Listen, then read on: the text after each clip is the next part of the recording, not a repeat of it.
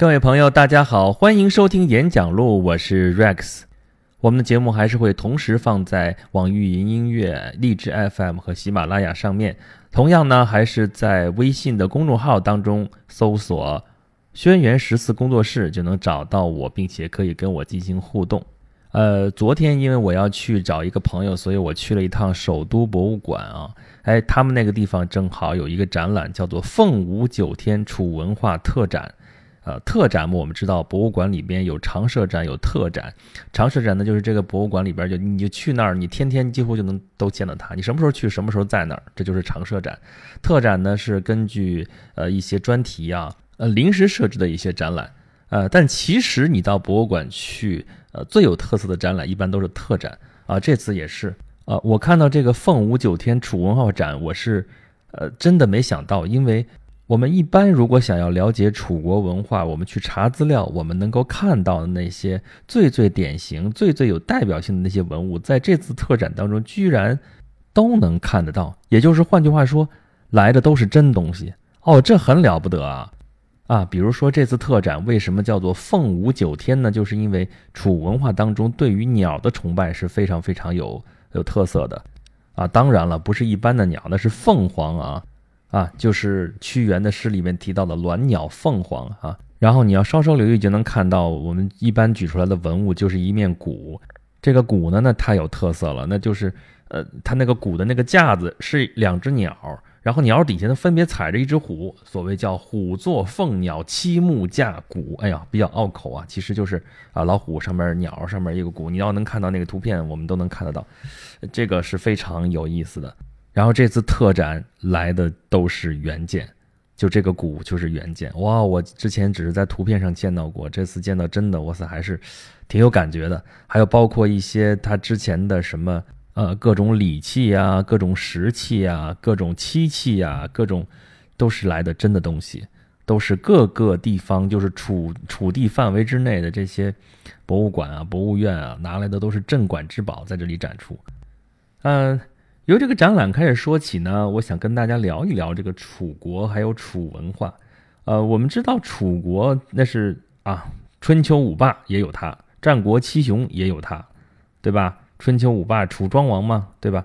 战国七雄的时候，齐楚燕韩赵魏秦，那楚是一个非常大的国家啊。毛主席诗词有“暮霭沉沉楚天阔”，为什么叫楚天阔呢？因为楚国的那个地域范围是非常非常的辽阔啊，所以它上面那个天也很辽阔，所以叫楚天阔。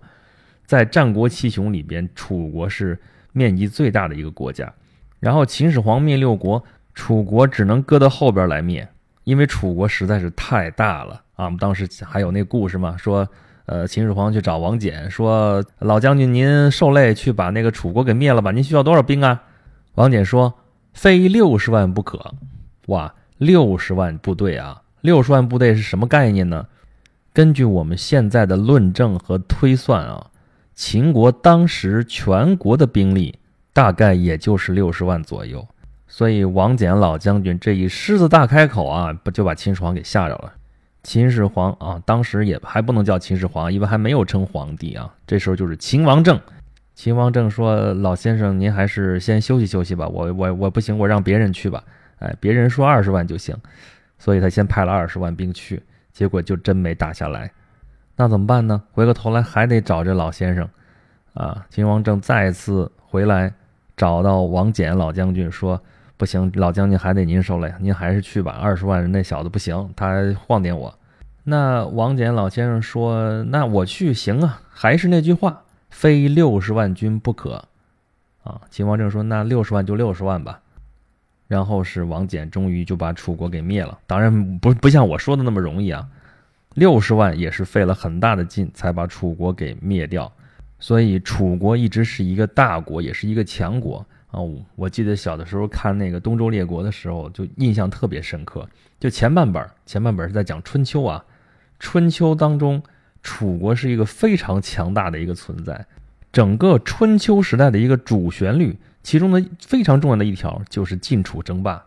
晋国就是代表的整个的中原的所谓华夏族啊，因为周天子不行嘛，周天子周氏衰微，根本就啥也干不了。然后以晋国为首。啊。晋国之前是齐国，但齐国齐桓公死了之后就没有什么特别大的作为啊。主要是晋国晋文公之后，晋国还依然很强。晋国在防止楚国向北边扩张，因为楚国当时虽然也是诸侯，但是中原中原这些华族都认为楚国是南蛮啊。嗯，他看不起他。那楚国给封的爵位也非常非常低啊。我们知道那时候分五等爵嘛，公侯伯子男啊。楚国封了个什么爵位呢？子爵啊，子爵就倒数第二等，就非常非常低了。那楚国也也很傲娇，说你不封我那个公侯，那我还不让你，我还不待见你呢。我我我称王行不行？你周天子才能叫王，我就叫王。所以说，楚国很早很早开始，春秋的时候就已经称王了。当然，这个在正统的思维里边，这个是僭越啊。我们可以看到孔夫子里边写到，呃，他删削春秋的时候，你看到楚国有什么动作的时候，那记载永远是楚子怎么怎么样，楚子怎么怎么样，他永远不会承认楚国是王。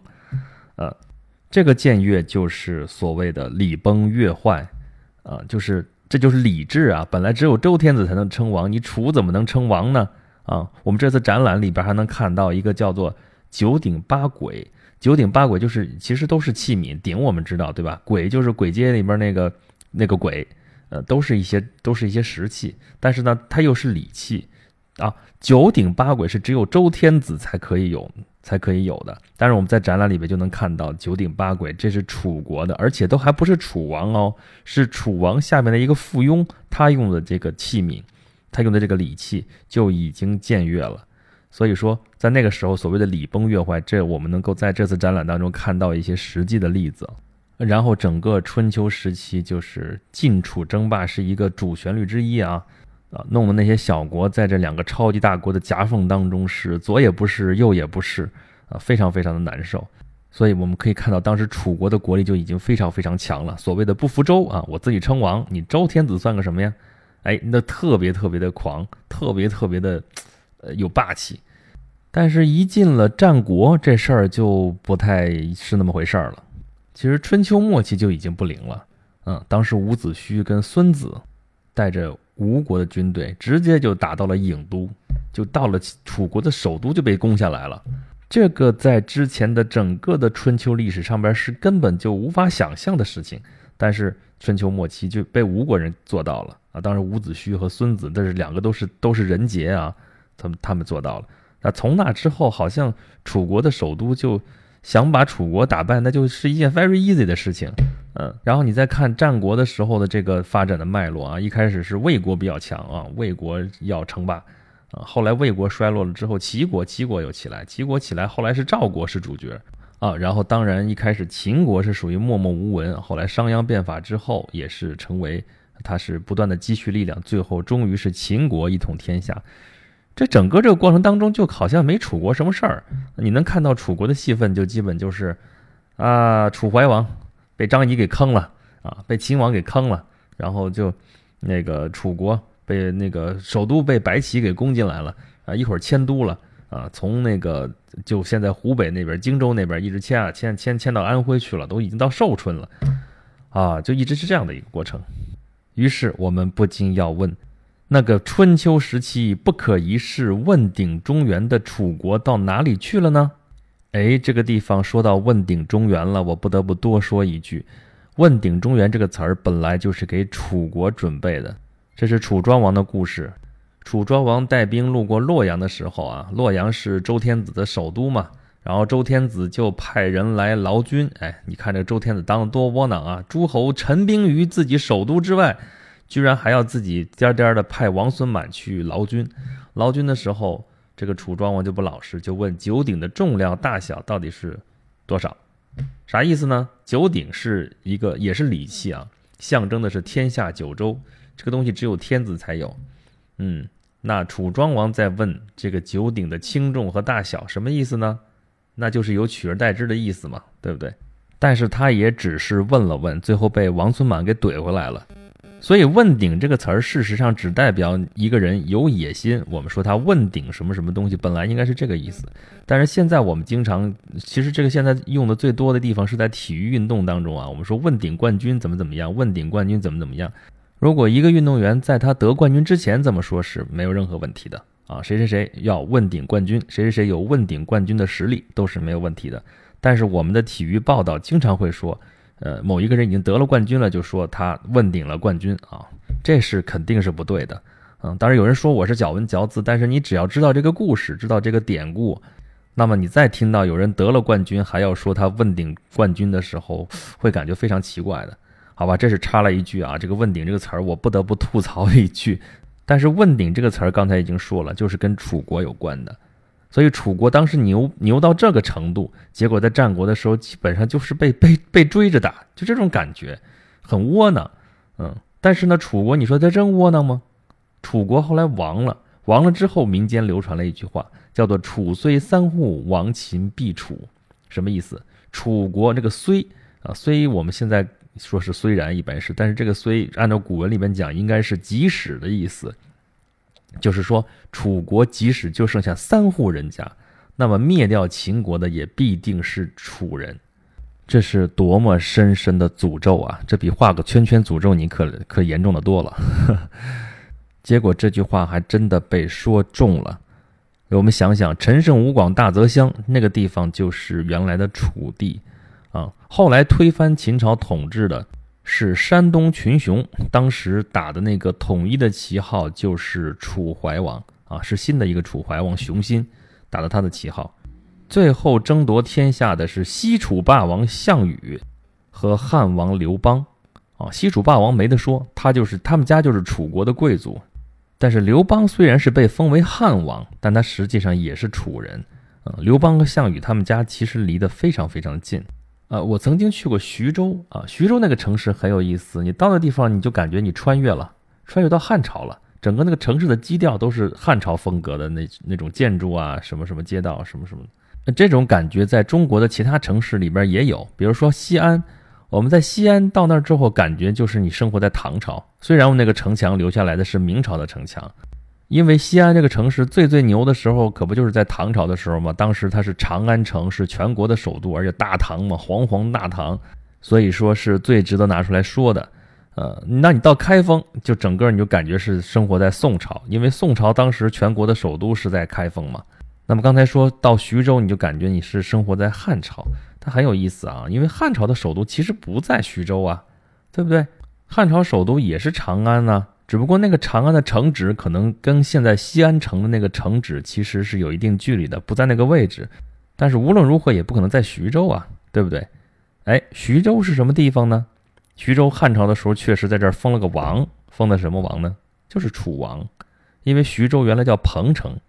西楚霸王项羽就把这个彭城作为他这个楚国的首都，所以这个地方其实说是汉文化，其实是楚文化，啊，项羽的老家就在徐州不远，刘邦的老家其实也不远，你说这乡里乡亲的，他们互相还打个什么劲呢？哎，但是他们俩之间的矛盾可不是说两个人之间的问题啊，他们俩是贵族和平民之间的斗争。啊，而且还是长者和年轻人之间的斗争啊！这个楚汉争霸，这项羽和刘邦的故事，我们以后可能单独拿出来一期，我们好好讲一讲。项羽和刘邦都是楚人，项羽被围起来的时候叫四面楚歌，《霸王别姬》的时候唱的歌叫《垓下歌》，那就是力拔山兮气盖世，时不利兮骓不逝，骓不逝兮可奈何，虞兮虞兮奈若何？你看那么多“兮”字。我们基本上就听着跟那个屈原的那个《楚辞》就很像。那汉高祖后来得了天下回乡的时候，他唱《大风歌》啊，“大风起兮云飞扬，威加海内兮归故乡。安得猛士兮守四方。”这也是楚歌。所以说，虽然秦始皇灭了六国，统一了天下，汉朝建立以后继承了秦朝的政治体制，但是因为他的建立者和他周围的这些功臣。都是楚人，所以不可避免的，汉朝，尤其是汉朝初期，有非常非常浓的楚文化的特色。这个特色一直逐代逐代的继承下来，融入到了我们整个的这个华夏民族当中。别忘了，汉族的这个名称就是从汉朝来的，而汉朝是极大的继承了楚的文化。所以李泽厚先生会说啊，所谓的汉文化其实就是楚文化。当然，他说的可能有点绝对，但是。楚文化是汉文化的一个非常重要的源头，这个是肯定不会有错的。